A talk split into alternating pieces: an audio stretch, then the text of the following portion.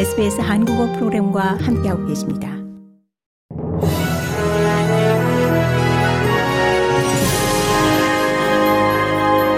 (2022년 12월 16일) 금요일 저녁에 SBS 한국어 간추린 주요 뉴스입니다.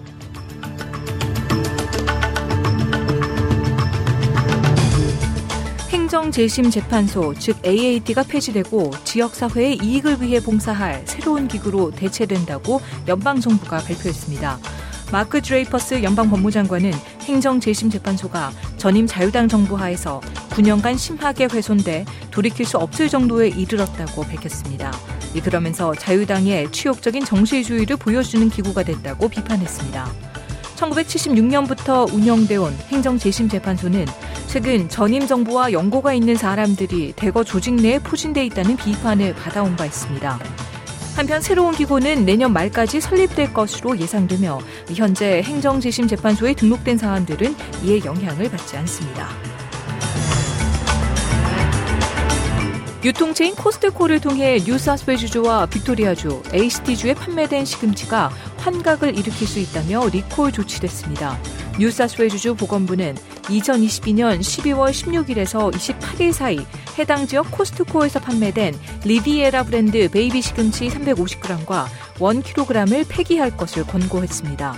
이번 사태로 오염된 시금치를 먹은 시드니 4가구 9명의 시민들이 병원 치료를 받은 것으로 확인되고 있습니다. 코스트코의 패트릭 눈 운영 이사는 SBS TV 만다린 뉴스에 고객의 안전을 최우선에 두고 보건당국과 협조 중이라고 밝혔습니다.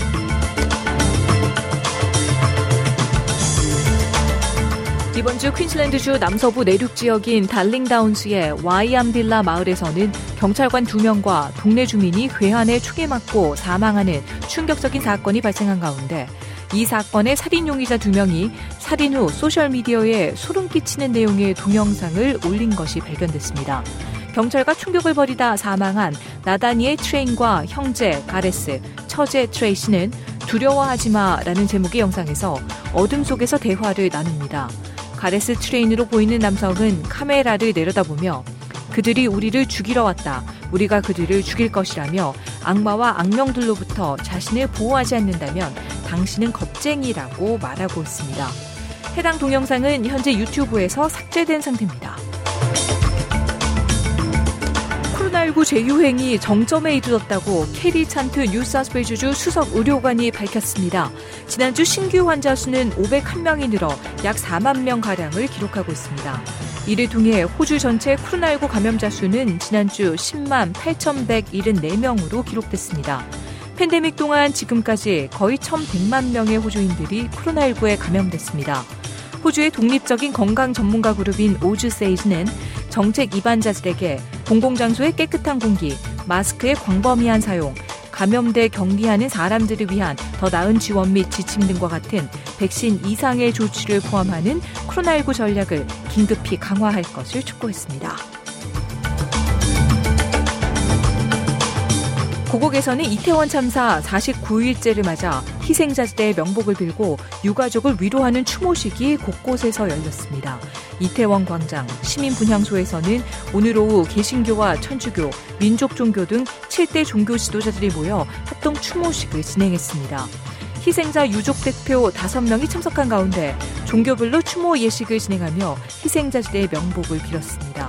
또 희생자들의 영정과 위패가 안치된 시민 분향소에도 참사 49일째를 맞아 애도를 표하는 시민들의 발길이 이어졌습니다.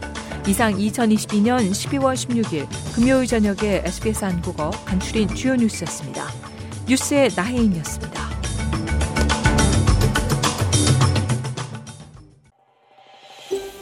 더 많은 이야기가 궁금하신가요? 애플 포드캐스트, 구글 포드캐스트, 스포티파이 또는 여러분의 포드캐스트를 통해 만나보세요.